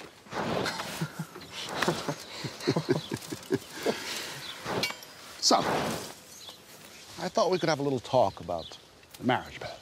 The doctor said I was fit. I understand you have a certain passion for locks. Yes. Well, sometimes when a key doesn't quite fit. The problem is only that the King and Queen of France are complete blunderers. There's nothing really wrong with Louis XVI. Everything works, just not at the right time.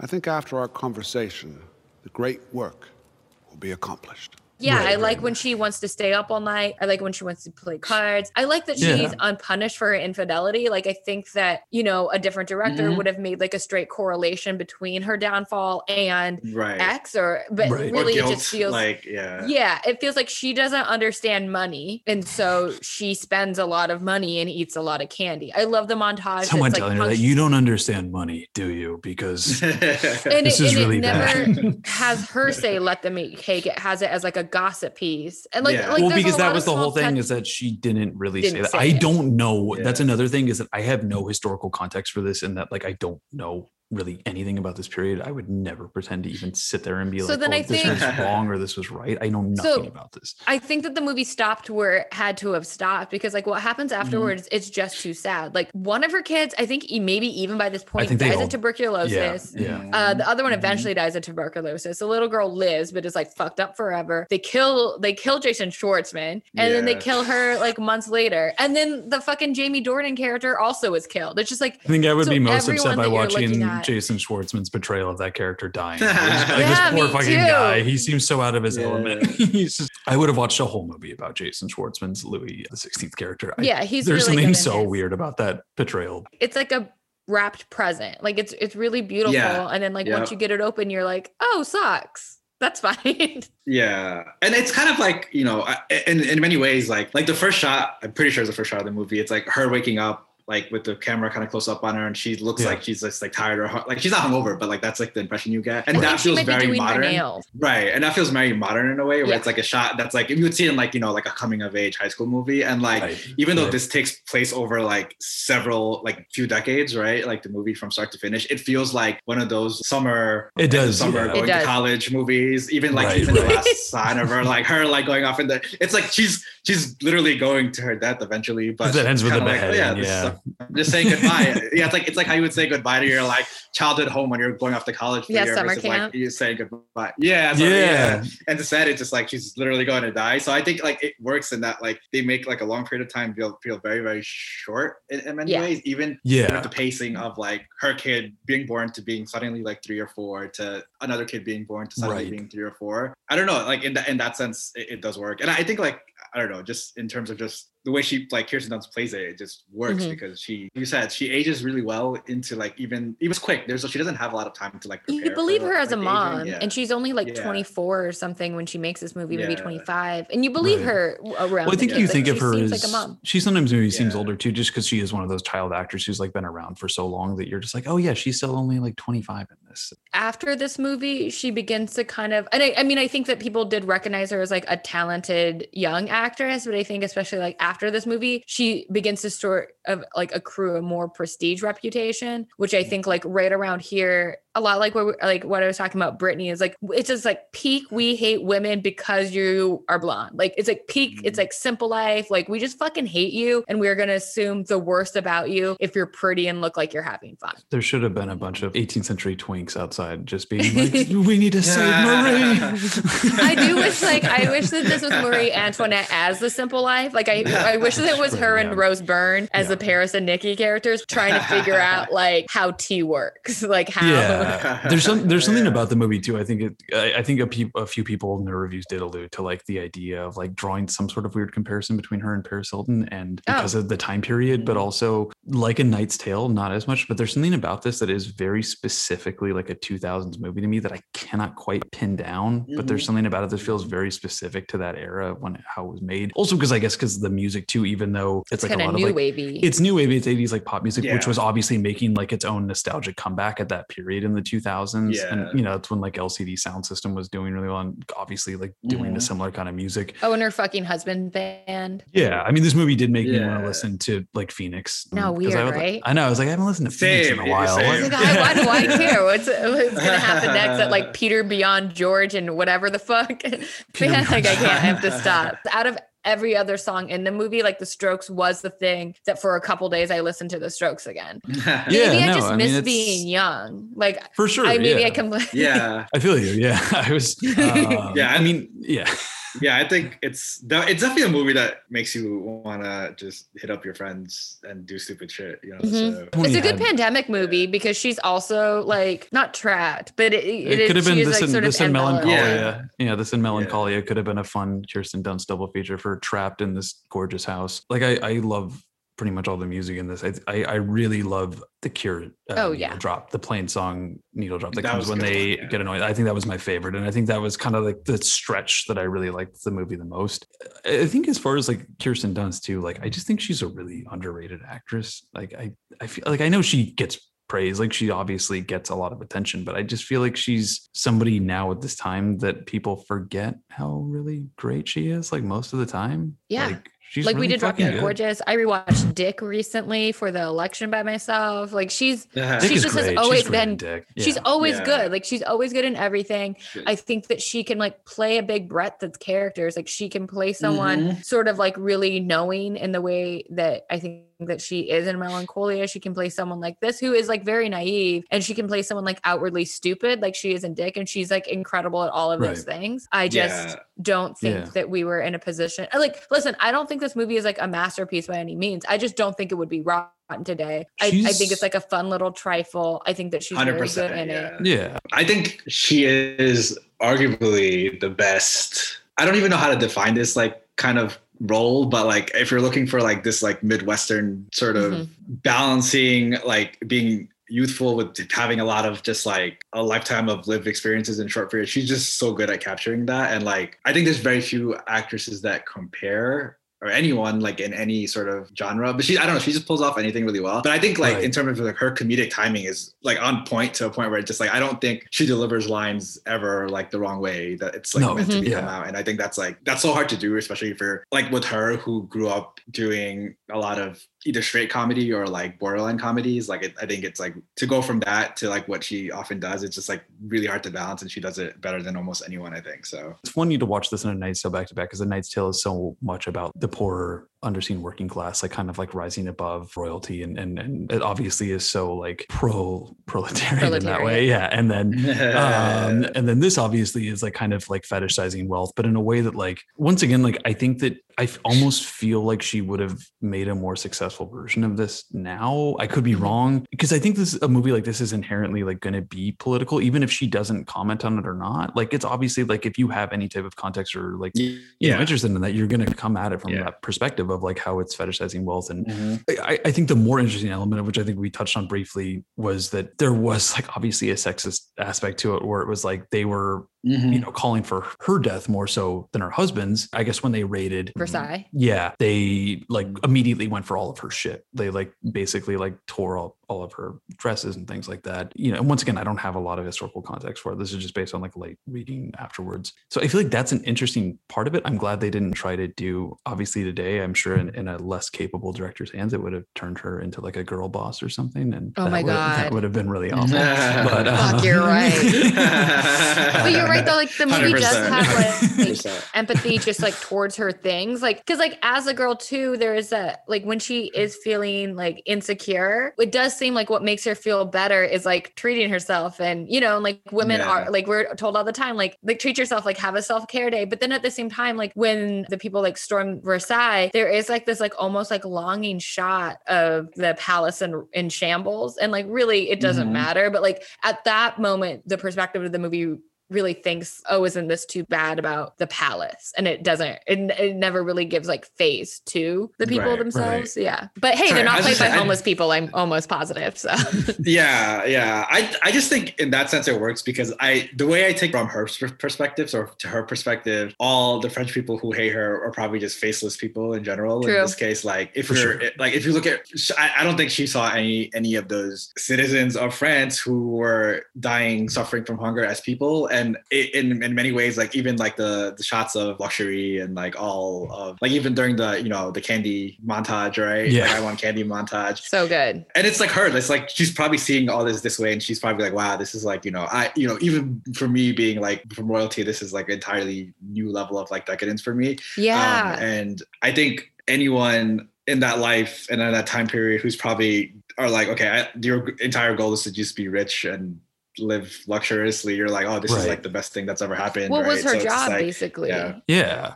Yeah. It's like that's all that she yeah, that's like she's literally told not to like reach for something. Yeah. She like has to have it brought to her. So I don't know. It's interesting because like, like once again, like I haven't watched, and it's a different royalty, but I haven't watched The Crown. I know a lot of people really like it, but I think like people just have like this obsession with royalty in the in these families. and, Yeah. like, that I just have never personally understood. I don't really get it, and like the way that people are able to excuse like excessive Yeah. wealth, wealth like this, I'm mm-hmm. just uh, it's it's a little off putting to me. So I think like watching Yeah. something like this now, I'm kind of like once again, that's what I meant by like inherently like there are some people who can come to this and you know obviously leave politics aside, and I think for me like watching Yeah. it, I was like you know obviously considering those things. Once again, I think you kind of pointed out Courtney too. Like I, I never really felt anything for her in a sense, Yeah. Except that you know, mm-hmm. but I I I, I don't I mean- really know what she wants me to feel for her in that sense Right. anyway, which is fine. Like it doesn't fucking I don't really fucking have to, but like I mean, I approach this movie in the same way that like I approach like say yes to the dress. It's like I'm not rich, I'm not getting married. Is it lovely to watch someone try on shit for a while? Yeah, absolutely. It feels fucking good. Right. Like that's what I need right now. I love clothes. Like I understand that like the clothes are a vibe of like rit- richness, but like I love watching her stupid hair almost like fall. Like that's another scene that feels like Sure. Kirsten's like about ready to laugh because she has this hair that looks like right. Yeah. Bride of. Frankenstein. She's like shit. it's really over. Funny. Yeah. right, right, yeah, yeah, yeah. And I think I think part of the decadence also almost acts because like she her life is like so sexless sexless for a while right Yeah. and then even though she so wants it and then like for him his life is also the same way but for he has he goes hunting a lot which i think is supposed to substitute a little in for like his like human desire i guess but for her it's like this decadence that Yeah. sort of yeah and th- and it's like for her it's this decadence kind of replaces it and like living this like like life because she doesn't have anything else that brings her any kind of arousal i guess in many ways so this is the Mhm. only thing that's left uh, you know until she meets like the jamie dornan character and even then they don't even hook up for Years. good amount of time after that so she's just like living in this like life where it's like so i think in many ways the decadence kind of works to fulfill that in, in, Yeah. in her eyes a little bit because I, I i think otherwise she it's like very hard for her to keep going because she just constantly you your entire life's mission right now is to have a baby so you can like become the official queen and king nothing she does Yeah. has any impact on how he behaves so I also I love Rose Byrne in this. I mean, I love Rose Byrne. Oh, me general, too. I was She's great. say. she- she's great. She's I think what would be nice if it was like kind of a buddy film between her and Marie Antoinette. Yeah. Like I love Rose Byrne's character just being like the most frivolous. Like she's the Nicole because in the Simple Mhm. Life, Nicole is funny and knowing and biting, and she like gets it a little more. Like she gets that she's doing a role, and Right. Rose Byrne is Yeah. so fucking good at that here. And it, it's just like I don't know. She's one of those people that I'm always happy to see. and she's kind of also a turning point in like Marie's life too, in terms of like going from sadness and uncomfortable to like, okay, now I can have fun because there's someone who's Right. here to yeah, she embraces like the frivolity and Right. that it, they can just be like two simple life bitches together. Yeah, it's like, and I think that, that that moment is staged almost like a moment that in a in a different movie is would be staged as like, oh, they are now rivals. And it's the Right, opposite. right. It's like now they're actually allies, or not even allies, they're just buddies. But that's it's pretty Yeah. underpronounced. If there was something that I would like turn up the volume more on, it would be that. Mhm. Right. And I'm, I'm curious if there was like more scenes with Yeah. them, which focused on their relationship that like got caught on the cutting room floor or something. I, don't, I don't know. So the Asia Argento part, which actually isn't very big in the movie, and it makes me wonder if it was maybe bigger originally, because originally I guess Sofia Coppola uh, offered it to Angelina Jolie. What? I mean, yeah, but like Yeah, I mean, I gonna was like, is that yeah? And then I guess after that, she went to Catherine Zeta-Jones. Um, same s- story to me. Yeah, Like, that's why I was kinda like, the was that a casting of Asia Argento. yeah, that was good casting. That was yeah, fun. no, she she totally works in yeah, that. her, her, and her and Rip were like a just they were fun. They were like Yeah. the entire time they were on screen. I love Rip yeah, Torn. They were like Rip, yeah, yeah. Rip Torn is just such a great, crusty character actor. I guess that was another part too that she originally like really wanted Alain Delon to play that part. No, it's like Oh, too really? obvious. Yeah, she went to Alain Delon, and I guess Yeah. she he brought her a huge bouquet of flowers and explained that he uh, did not think this was the type of role that his fans would appreciate. him And I guess privately, he said that he didn't have confidence in a young American director to do justice to that period of friendship. That was history. maybe like a smart move, and like a good good for her for pivoting in the exact other direction. She you just know? watched. Yeah, Fred- she just finished watching Freddie Got Fingered and was like, you know what? What have we I know. had She like this is This Yeah. is this is Louis the Fifteenth. this is the Amer- this is the American uh, Alain Delon. that would have completely changed the early vibes of the movie, though. Yeah. Yeah. Something about seeing Rip Torn, especially going from Freddie Got Fingered and, and Dodgeball in that period to being like, all right, now I'm going to Yeah. do Marie Antoinette. and then also having this like really recognizable French actor in a movie with no French actors. Right. That's There- what I like think anytime I heard a French accent, I was actually thrown off. I was like, wait, who was that? Like made no sense to me almost. Yeah. Once again, like the nepotism like aspect of it too. Like I can't imagine many other American like directors like that on the Oh, yeah. you know, their film would have been able to get uh, the French government Mhm. to let them shoot in the actual Yeah. Palace of Versailles. And apparently they stored like the crew was like storing equipment in Marie Antoinette's bedroom, which is just funny to think about. Like Baller. I mean, I guess like thousands of people literally like. That's like, true. walk It doesn't really- place now yeah. every day. So yeah, they're probably just like True, true, true. used to having to clean up so much shit from people. yeah. One thing I enjoyed it. I don't know if I just completely missed. I don't know how people are supposed to like bow or curtsy back in the day, but it Mhm. seemed like no one in this movie knew how to bow or curtsy, and I thought that was pretty funny because everyone seemed very unsure of themselves when they were like, "Oh, welcome," or you know, like Yeah.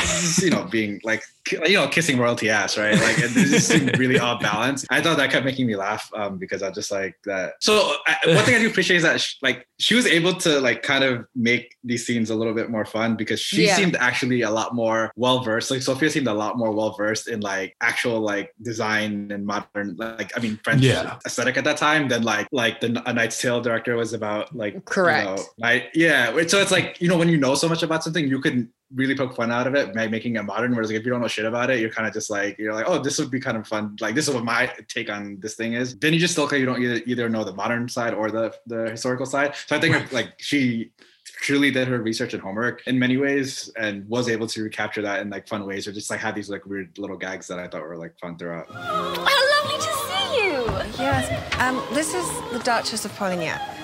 Hello. Your Majesty. We haven't seen you for a while. I know. I've been in St. Petersburg, where I met Dmitri. Isn't he divine? Have you ever been with a Russian? No, I. They're so bossy. Look how fat the Marquis's got. Hope he doesn't break the chair. Is he still sleeping with Camille? Ugh. Anyway, I must be off. It was lovely to meet you. Adieu, chéries. Au revoir. So yeah, critics. Yeah, I mean, like I know this one is like notorious for when it premiered at Cannes. It was one of mm-hmm. the you know many movies that have been booed at the Cannes Film Festival, which is Makes not sense. fucking surprising because it's in fucking Yeah. France. And I mean, like, yeah, if like a French film critic boos you, like, who gives a shit? Yeah. Like, you know, I at the know. I would almost like, like, yeah. I mean, fuck. I think it's good. Probably. At least I'll. At least people will think about my movie right? now. I'm more confused by the like when you hear about like 10 minute standing ovations. I'm like, who stands for 10 minutes? I of don't know. claps? I I'm don't like, I would I never know. do that. I would like, I need to stop after 30 seconds. I'm good. I mean, I, for me, I like after I watch a movie, I need an immediate release. Like after, Mhm. like just get away and like literally think about something else for a little bit. Whereas like clapping for ten minutes, I it's mean, very you know, strange. like, it's a strange thing to do. Yeah. Yeah, I don't want to pretend to understand French culture, so it's, It's okay. Neither does Sofia Coppola. She's like, I'm not going to pretend to understand. anyway, Film Threat said that reports of booze at the film's debut at Cannes are more understandable now, not because Marie Antoinette is an inaccurate or indifferent look at French history. It is, but because it's self indulgent shit. Booing and beheading are too good for it. Oh, come on. Dana Stevens of Slate said just because mm-hmm. the film's heroine has nothing to say about politics, revolutionary or otherwise, doesn't justify Coppola being similarly dumbstruck. Like Licorice, Marie Antoinette is a confection you either love or hate, and both effects seem tied to your feeling about the director herself and her apparent identification with Louis XVI's bride. For my part, I can definitely say that I love Licorice and I hate Marie Antoinette, but I'm still wrestling with the enigma of Sofia Coppola. People called it odd, irritating, and tedious. And then there were people that were like a little more mixed on it. The AV Club said it's a daring move, focusing on the isolated splendor and interior dramas and letting the politics remain at most a distant rumble. Uh, Coppola deserves credit for offering a different and probably truer perspective on life as a royal, but the perspective rarely lends itself to compelling filmmaking. The New Yorker was also kind of split, said the one transfixing virtue of Marie Antoinette is its unembarrassed devotion to the superficial. There is no morality at play here, no agony other than boredom, and until the last half hour, not a shred of political sense. The fun dies out of the film. In fact, uh, the film itself expires when Coppola suddenly starts dragging in discussions of the American Revolution. Sounds like a Yeah. perfect representation of a rich person to me. Like Yeah. no sympathy, like no empathy toward anything Yeah. happening. Kind of just like bored of life. Like that seems like the ideal like rich person like summary. Yeah, exactly. I mean, Which is kind um, of ironic because like how is that different from somewhere, which like is almost It's totally the not. same way. I, I'm And that had surprised better somewhere is fresh. I'm surprised that somewhere even Me has better reviews than this. I, Yeah. I honestly am shocked by that. Because it's about a So dude. that- Yeah, it's about Steve Yeah, Dorff. yeah, it's like if it's about a girl and the girl makes it and and then it's like flourished with girly flourishes, then it's bad. Mm-hmm. But it's just like, I'm sorry, what the fuck does Terrence Malick do half the fucking time? It's the same Listen. shit. It's meandering, but it's Mhm. meandering boy shit. I don't fucking care. Yeah. Listen, I just remember that Ben Affleck was in a Sad. Terrence Malick movie. I, I still haven't birthday, seen that one. I still haven't seen that one. my least, it's my least favorite one, and I say that as a Ben Affleck fan. But Ben Affleck, Affleck and Sofia would be a really good pairing, actually.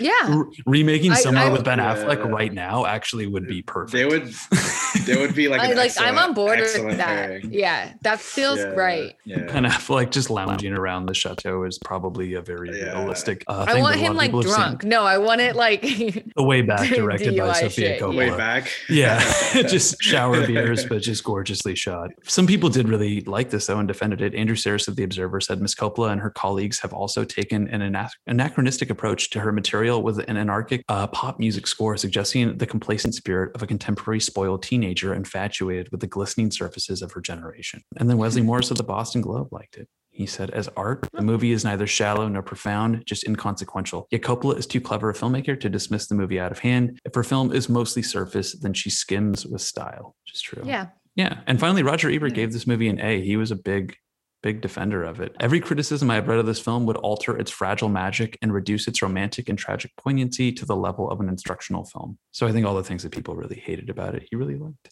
Yeah. Oh, mm-hmm. Roger. I do think this movie would probably do better today, though. Yeah, Hey, I would. Who's the MVP of Marie MVP? Antoinette? Schwartzman. I think it might be I- short. I mean, Kirsten Dunst is great, but I I, I love I Schwartzman. love Schwartzman. Like, yeah.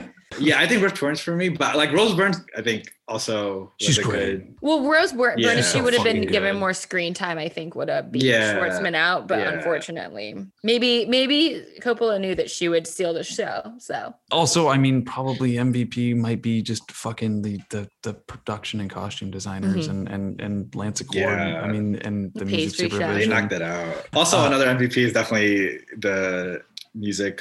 Yeah. yeah, that's true. That's true. Yeah, for it, that's I think they did as good of a job as you can with something like this. And I, I know I know it gets criticism to being too like music video-y, but like No, you think can't say worked. that, but then also like separate separate the fact that Sofia is part of the reason why there are like a whole string of movies that Yeah. became like very music video indie like new wave Yeah. kind of scenes. Like she she helped bring that in, so it's like you can't disassociate her from that.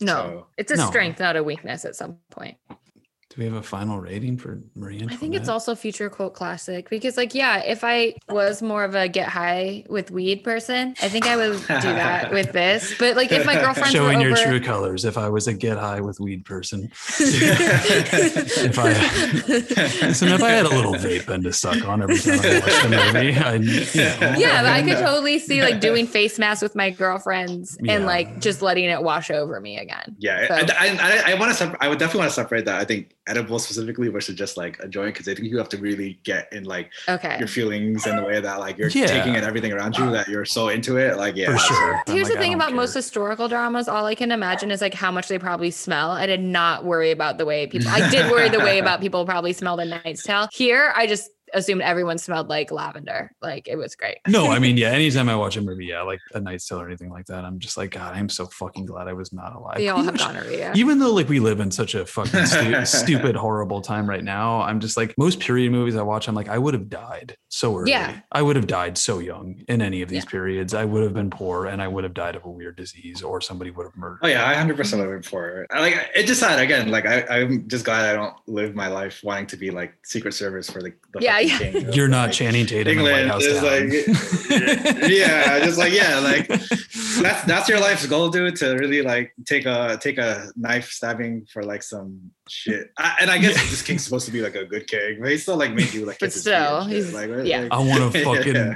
I gotta die for Joe Biden. Mr. Biden, Mr. Biden, I will take a bullet in the head. Okay, I, okay, okay. I will leave my family with nothing for you, sir. I know, I know. Okay, okay. And I do okay. love like I do love that movies like that like imply that the only way to like get what like hot people is to be like a knight or, or Mhm. like rich, you know, where like it's just like I, like I pre- I bet you like the blacksmith woman was getting so much ass, right? Like because she was just like Yeah. living her life. No one today is like the only way I can get laid is if I'm Secret Service. No one is like, Yeah. if I, I'm definitely gonna fuck tonight if I'm Secret Service.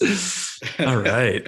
Okay. For those of you listening that aren't the three of us and you want to catch up with these tightly corseted movies, you're going to have to rent A Knight's Tale. But Marie Antoinette is streaming, thank God, on mm. HBO. So you can Knight's chill Tale, out to it. though, mm-hmm. I did watch on TNT with commercials. Oh, okay. Which, it seems like a uh, TNT movie. But also, if you want to keep pace with Max and I, next week we will mark the return of JLo in honor of her 17 year reunion with the podcast Ben's Ben Affleck. You added that with her thriller, mm-hmm. The Cell. Uh, it's also co-starring Vince Vaughn, my favorite Trump supporter. Woo! And we're also watching a movie that I've never seen, the 2017 Gore Verbinski body horror joint, A Cure for Wellness. Every time Oh, it that's comes up, people one. are always like, "Oh!" So I can't wait to watch that. Um, the Yeah, Cell is streaming luck. on Tubi, and you're gonna have to rent A Cure for Wellness. But Abid, thank you so much for coming on. Yeah. We're so Thank stoked to Yeah, have you. thanks for having me. I had I had a good time and like it was a nice back. excuse to rewatch. Yeah. if if you'll have me, I'll yeah. no, we I'll would come love back to have and- you Yeah, back. I- please. yeah, it's great to have you. And where can people find you on Twitter? Even though you totally have more Um, followers than we do. So I yeah I I mean don't I would recommend not to find me because I'm bitter. No, I'm. No. it's uh, it's underscore um it's it's Abid underscore ism ism yeah. If you want to follow me, please do. If you don't, like I please Listen. do. Also, I don't care. I try, try not to. And then after you hit follow on him, uh, hit follow on us, and then like absolutely every fucking Yes. thing that we do on Instagram, repost everything that we post on Instagram, subscribe to us on iTunes, Spotify, and Overcast, and write us a five star review or else, or we're gonna push up Well, or else, yeah. yeah. Or else if we don't get a review or Or a, week, we're gonna do Gigli. no, we need to do we need to do G. I know. can't fucking wait to do so G. bad. I need an excuse to watch G. So I know you do. it's- it's- I can tell you're horny to watch Gigli. There's my feet, they lost, that's all. Once I'm begging you, save a little